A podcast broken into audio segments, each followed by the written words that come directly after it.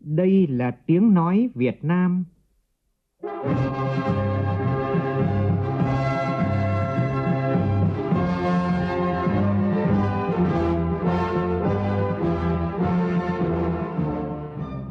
là tiếng nói Việt Nam, phát thanh từ Hà Nội, thủ đô nước Cộng hòa xã hội chủ nghĩa Việt Nam.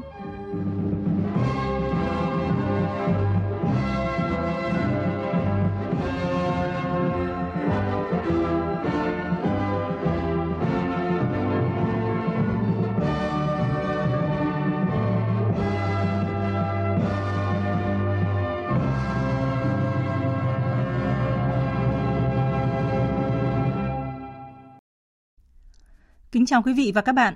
Mời quý vị và các bạn nghe chương trình Thời sự sáng của Đài Tiếng Nói Việt Nam. Hôm nay thứ năm ngày 29 tháng 12 năm 2022, tức ngày mùng 7 tháng Chạp năm nhâm dần. Chương trình có những nội dung chính sau đây.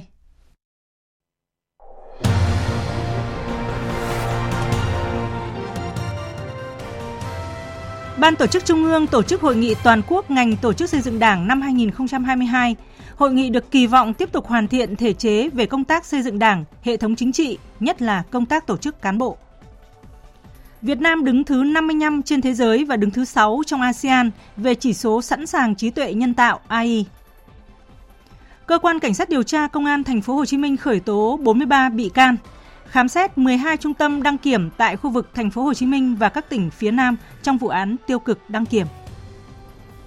Hôm nay, Tổng cục Thống kê công bố báo cáo tình hình kinh tế xã hội năm 2022. Trong chương trình, biên tập viên Đài Tiếng Nói Việt Nam có bình luận cần giữ cho được phong độ tăng trưởng ấn tượng.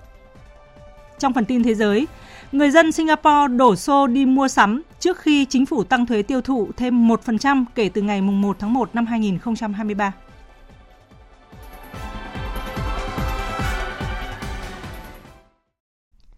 Bây giờ là nội dung chi tiết. Sáng nay tại Hà Nội, Ban Tổ chức Trung ương tổ chức hội nghị toàn quốc ngành tổ chức xây dựng Đảng năm 2022. Phóng viên Lại Hoa thông tin.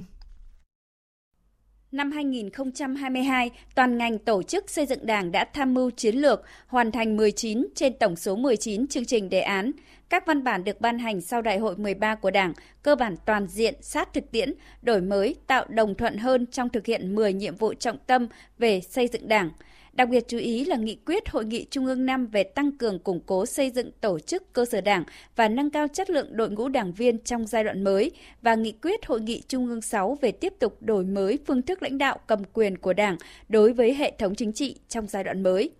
Tại hội nghị quán triệt hai nghị quyết quan trọng này, Ủy viên Bộ Chính trị, Bí thư Trung ương Đảng, trưởng ban tổ chức Trung ương Trương Thị Mai nhấn mạnh. Đảng lãnh đạo thông qua tổ chức đảng và đảng viên hoạt động trong các tổ chức của hệ thống chính trị, tăng cường chế độ trách nhiệm cá nhân, nhất là người đứng đầu.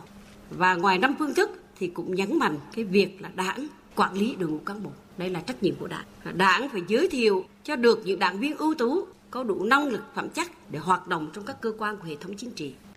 Đổi mới phương thức lãnh đạo của Đảng thời gian qua đã góp phần quan trọng trong sắp xếp tổ chức bộ máy, đẩy mạnh phân cấp, phân quyền, từng bước khắc phục tình trạng bao biện, làm thay hoặc buông lỏng vai trò lãnh đạo của Đảng. Công tác kiểm tra giám sát được đẩy mạnh, góp phần siết chặt kỷ luật kỷ cương, chống tham nhũng tiêu cực. Tuy nhiên, cán bộ đảng viên và nhân dân vẫn còn băn khoăn lo lắng về đổi mới phương thức tổ chức cán bộ và định hướng chính sách cái chuyện có vào, có ra, kể cả bây giờ đảng xác định luân chuyển cũng không có nghĩa là trở về anh lại được lên cao hơn là những người phải thực tiễn, kiểm nghiệm, anh cọ sát, phấn đấu thực tiễn, chứ không phải xuống đấy để anh trắng men để về mà tròn vo cái cơ chế đẻ ra tham nhũng, chúng ta vẫn còn giữ cơ chế xin cho. Thì khó tránh khỏi tham nhũng, mặc dù đảng cũng có nghị quyết là khuyến khích là những người dám nghĩ, dám làm nhưng mà đến giờ này xem ra cái tinh thần đấy yếu. Và tôi nghĩ rằng là chúng ta cần đổi mới tư duy đổi mới thể chế phù hợp để có thể chống được tham nhũng. Hội nghị toàn quốc ngành tổ chức xây dựng Đảng diễn ra hôm nay được kỳ vọng tiếp tục hoàn thiện thể chế về công tác xây dựng Đảng, hệ thống chính trị, nhất là công tác tổ chức cán bộ, phát huy dân chủ, siết chặt kỷ luật kỷ cương, đi đôi với tạo môi trường đổi mới sáng tạo, đồng thời kiên quyết đấu tranh phòng chống tham nhũng tiêu cực, góp phần xây dựng Đảng trong sạch, vững mạnh. Đại hội đại biểu toàn quốc Hội Cựu chiến binh Việt Nam lần thứ 7, nhiệm kỳ 2022-2027 sẽ diễn ra từ hôm nay tại thủ đô Hà Nội với sự tham dự của 500 người đại biểu. Phóng viên Kim Thanh thông tin. Trung tướng Khuất Việt Dũng, Phó Chủ tịch Hội Cựu chiến binh Việt Nam cho biết, với chủ đề Phát huy bản chất bộ đội cụ Hồ, truyền thống trung thành, đoàn kết, gương mẫu, đổi mới, xây dựng Hội Cựu chiến binh các cấp vững mạnh toàn diện, hoàn thành xuất sắc mọi nhiệm vụ. Đại hội có nhiệm vụ đánh giá những đóng góp của hội và hội viên cựu chiến binh trong 5 năm qua, nhiệm kỳ 2017-2022 và nguyên nhân, rút ra bài học kinh nghiệm, đề ra phương hướng, mục tiêu, nhiệm vụ, giải pháp nhiệm kỳ 2022-2027, bầu Ban chấp hành Trung ương Hội Cựu chiến binh nhiệm kỳ 2022-2027. Để tiếp tục thực hiện thắng lợi những nghị quyết chuyên đề 05 về cái xây dựng tổ chức cơ sở hội, nhiệm kỳ này tiếp tục đặt đây là một cái khâu đột phá. Thế và cùng với xây dựng tổ chức cơ sở hội là xây dựng đội ngũ cán bộ hội các cấp gương mẫu tiêu biểu và đặc biệt là cán bộ chủ trì, cán bộ chủ chốt. Đấy, như Đảng ta xác định cái đội ngũ cán bộ là khâu then chốt của then chốt cho nên là đấy là hai cái khâu đột phá chúng tôi lựa chọn để thực hiện Tính đến ngày hôm qua 28 tháng 12, tổng số thu ngân sách nhà nước năm 2022 trên địa bàn thành phố Hồ Chí Minh đạt hơn 471.500 tỷ đồng, đạt gần 122% dự toán. Tổng thu ngân sách địa phương đạt gần 128.470 tỷ đồng. Đây là thông tin tích cực tại hội nghị báo cáo kết quả thu chi ngân sách nhà nước năm 2022 do Kho bạc Nhà nước Thành phố Hồ Chí Minh và Ủy ban nhân dân Thành phố Hồ Chí Minh tổ chức vào chiều tối qua. Tin của phóng viên Lệ Hằng. Năm 2023, thành phố Hồ Chí Minh được Trung ương giao chỉ tiêu thu ngân sách 469.375 tỷ đồng, chiếm tỷ trọng hơn 20% tổng thu ngân sách của cả nước. Để thực hiện tốt nguồn thu, thành phố sẽ tăng cường quản lý và bồi dưỡng các nguồn thu, đảm bảo thu đúng thu đủ. Thành phố tăng cường ứng dụng công nghệ thông tin trong các giao dịch với người nộp thuế và trong công tác quản lý thuế, Ông Phan Văn Mãi, Chủ tịch Ủy ban nhân thành phố Hồ Chí Minh cho biết, năm tới kinh tế trong nước và thế giới tiếp tục khó khăn nên các ngành các cấp theo dõi sát và kịp thời tháo gỡ những vướng mắc khó khăn để tạo thuận lợi cho doanh nghiệp đẩy mạnh sản xuất kinh doanh. Các cấp các ngành chúng ta tạo cái thuận lợi nhất cho người dân, doanh nghiệp tiến hành các cái công việc sản xuất kinh doanh. Bởi vì muốn có thu thì phải làm ra có tiền mới thu được, có doanh thu. Các ngành các cấp từng cơ quan từng công chức viên chức à, chúng ta phải thể hiện tinh thần trách nhiệm cao nâng cao chất lượng công vụ à, đẩy mạnh cái cải cách hành chính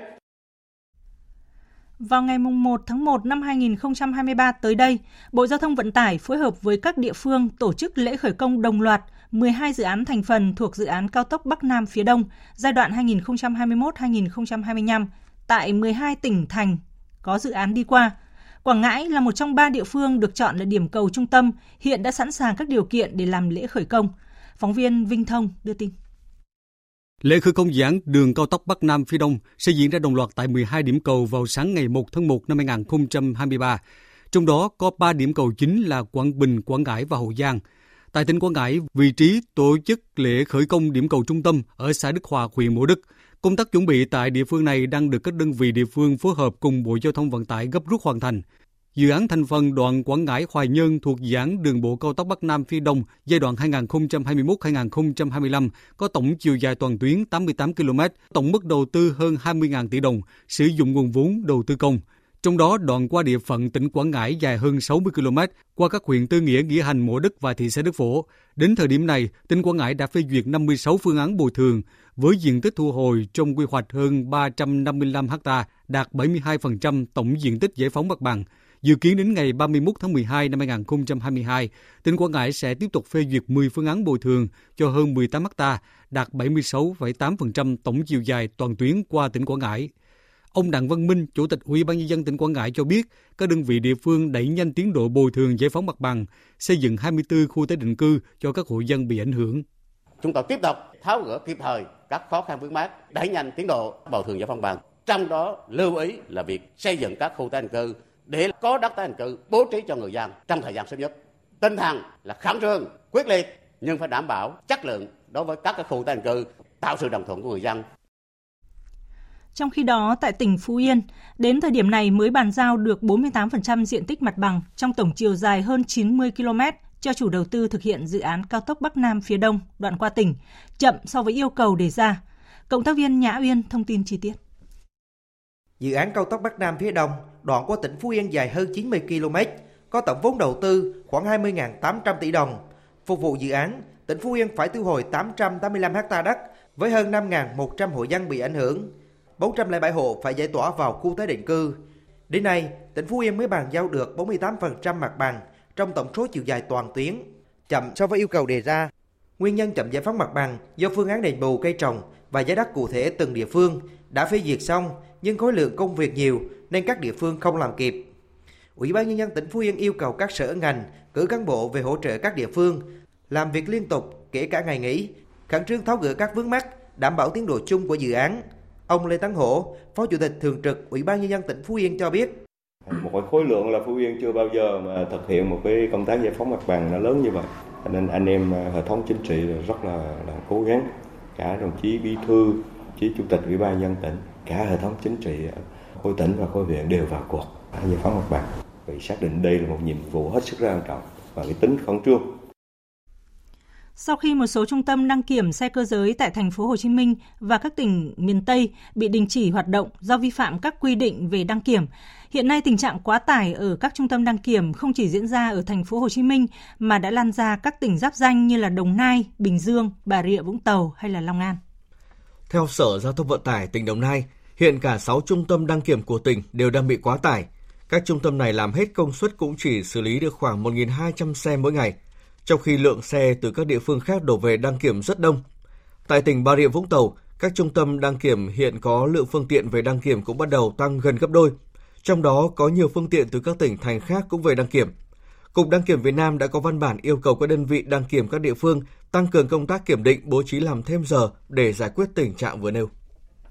Liên quan đến những tiêu cực ở các trung tâm đăng kiểm xe cơ giới, tại buổi họp báo do Công an thành phố Hồ Chí Minh tổ chức vào chiều qua, Thượng tá Trần Thị Kim Lý, Tránh Văn phòng Cơ quan Cảnh sát điều tra Công an thành phố Hồ Chí Minh cho biết, cơ quan cảnh sát điều tra đã khám xét 12 trung tâm đăng kiểm tại khu vực thành phố Hồ Chí Minh và các tỉnh phía Nam. Đến nay tổng cộng có 43 bị can liên quan đến vụ án bị khởi tố để điều tra về các tội môi giới hối lộ, đưa hối lộ, nhận hối lộ, giả mạo trong công tác, về việc gần đây xuất hiện các thông tin trên mạng xã hội cho rằng chuyên án làm quá tải các trung tâm đăng kiểm gây khó khăn cho tài xế. Đại tá Lê Quang Đạo, Phó Giám đốc Công an thành phố Hồ Chí Minh cho biết, Công an thành phố khám phá vụ án với tinh thần chủ động đấu tranh với các hành vi vi phạm pháp luật, xử lý nghiêm để răn đe phòng ngừa. Phương thức, thủ đoạn và tính chất nguy hiểm cho xã hội do hành vi vi phạm pháp luật của các trung tâm đăng kiểm là việc làm mà cả xã hội lên án. Do đó, những thông tin trên mạng xã hội chỉ là những thông tin không đúng với bản chất của vấn đề.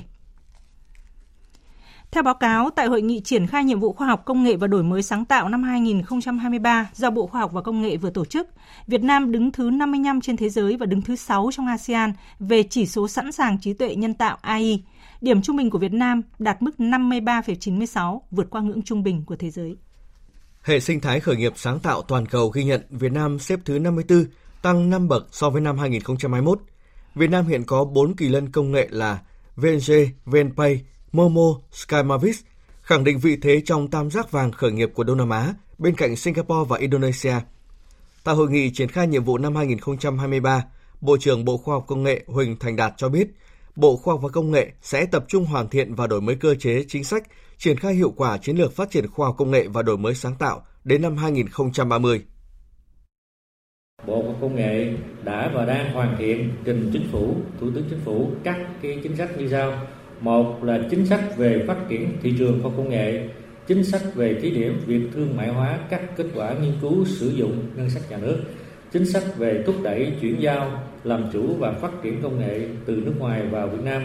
trong các ngành lĩnh vực ưu tiên giai đoạn đến năm 2025 định hướng đến năm 2030. Tối qua, thành phố Hội An, tỉnh Quảng Nam khởi động nhiều hoạt động văn hóa nghệ thuật đặc sắc chào đón năm mới 2023. Nhiều sản phẩm du lịch mới đặc sắc sẽ được thành phố Hội An giới thiệu đến du khách trong dịp này. Tin của phóng viên Long Phi tại miền Trung. Chương trình con đường nghệ thuật và sáng tạo thu hút hàng chục nghệ nhân đến từ các làng nghề truyền thống tại thành phố Hội An. Tại không gian bên bờ sông Hoài, thành phố Hội An, các nghệ nhân trình diễn và trưng bày các sản phẩm nghệ thuật truyền thống như gốm, gỗ điêu khắc, tranh lụa. Điểm nhấn của sự kiện là trại sáng tác sản phẩm nghệ thuật từ nguyên liệu tái chế như gỗ, củi lũ, đất sét, tranh tre, vải. Các tác phẩm tham gia tại sáng tác sẽ được trưng bày đến hết ngày 6 tháng 2 năm tới. Trong khuôn khổ sự kiện cùng với các hoạt động như triển lãm ảnh, Hội An, di sản và sáng tạo, không gian ẩm thực phố hội, âm nhạc đường phố, các trò chơi dân gian, các hoạt động nghệ thuật, các hoạt động trải nghiệm như điêu khắc gỗ, gốc tre thư pháp. Ông Nguyễn Văn Lanh, Phó Chủ tịch Ủy ban nhân dân thành phố Hội An, tỉnh Quảng Nam cho biết, đây sẽ là nơi gắn liền với các cái nghệ nhân, một sân chơi để người ta đến đây cùng nhau giao lưu, cùng nhau truyền cảm hứng, cùng nhau và chia sẻ, nó hội tụ lại trở thành những giá trị và nó trở thành một cái, cái, cái sản phẩm, một cái thương hiệu mới của Hội An trong quá trình chúng ta phấn đấu đến một cái thành phố sáng tạo. Với hàng loạt hoạt động sự kiện văn hóa mang màu sắc riêng, di sản văn hóa Hội An hứa hẹn sẽ tiếp tục là tâm điểm thu hút khách dịp lễ hội cuối năm nay.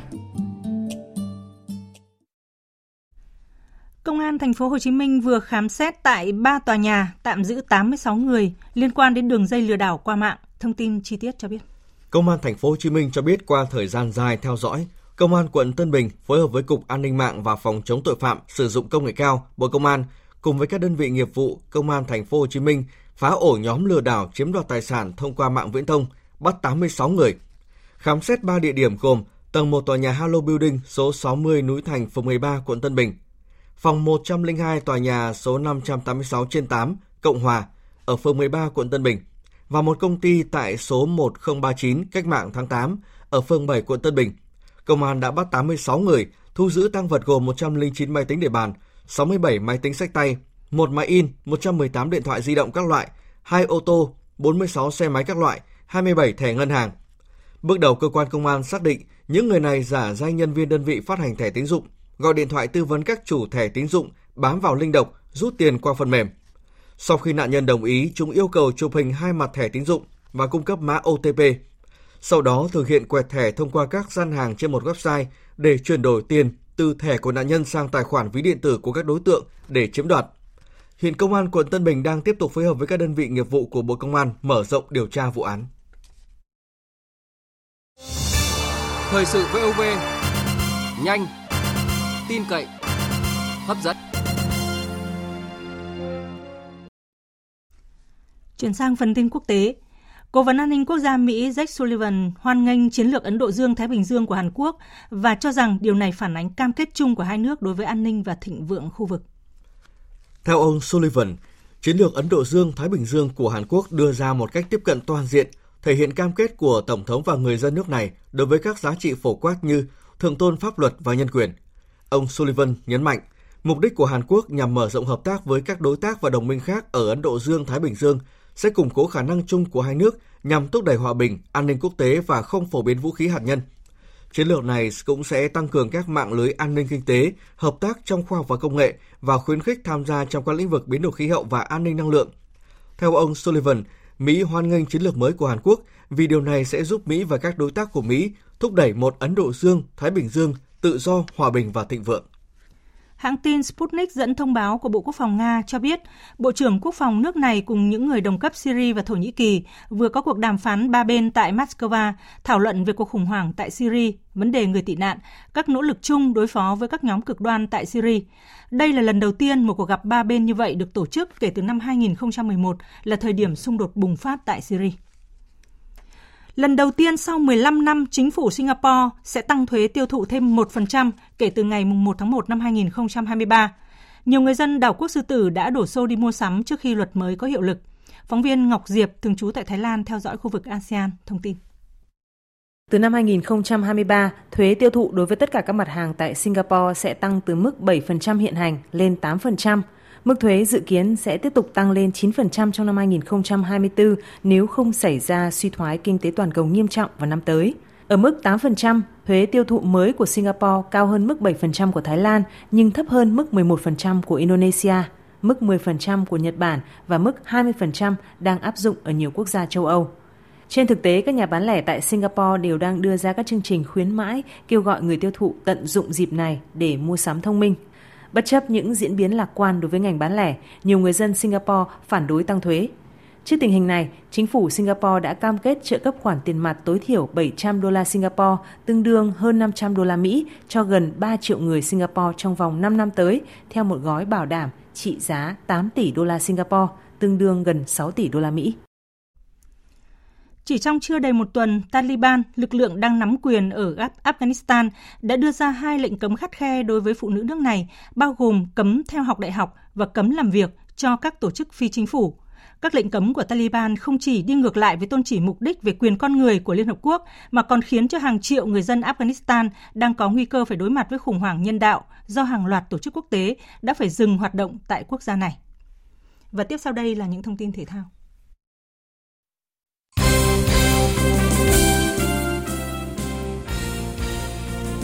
Thưa quý vị và các bạn, lúc 16 giờ 30 phút hôm nay, Indonesia quyết tâm giành chọn 3 điểm khi tiếp Thái Lan ở lượt trận thứ tư bảng A, giải vô địch bóng đá Đông Nam Á AFF Cup 2022. Đây là trận đấu giữa hai đội được đánh giá mạnh nhất bảng A. Sau khi tới Singapore, đội tuyển Việt Nam bước vào tập luyện trên sân cỏ nhân tạo Jalan Besa, nơi diễn ra trận đấu ở lượt 3 bảng B AFF Cup 2022 vào ngày mai 30 tháng 12. Do đang trong giai đoạn thi đấu nên điều quan trọng nhất vẫn là các giải pháp nhằm đẩy nhanh sự phục hồi thể lực cho các cầu thủ. Vào tối nay tại nhà thi đấu Rạch Miễu, thành phố Hồ Chí Minh, các vận động viên mây thái hàng đầu Việt Nam như Nguyễn Trần Duy Nhất, Huỳnh Hà Hữu Hiếu, Nguyễn Thanh Tùng sẽ lần lượt được tranh tài ở giải đấu môi quốc tế thuộc môi thái Grand Prix.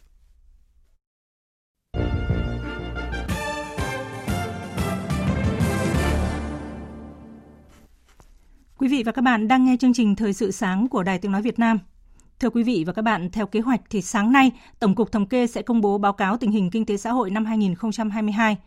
Qua tổng kết của nhiều ngành kinh tế trước đó với những kết quả hết sức ấn tượng, cho thấy bức tranh kinh tế 2022 có nhiều điểm sáng. Tổng sản phẩm quốc nội có khả năng tăng trên 8%, tạo nền tảng tốt cho năm 2023, nhiều khó khăn, thách thức đang trực chờ.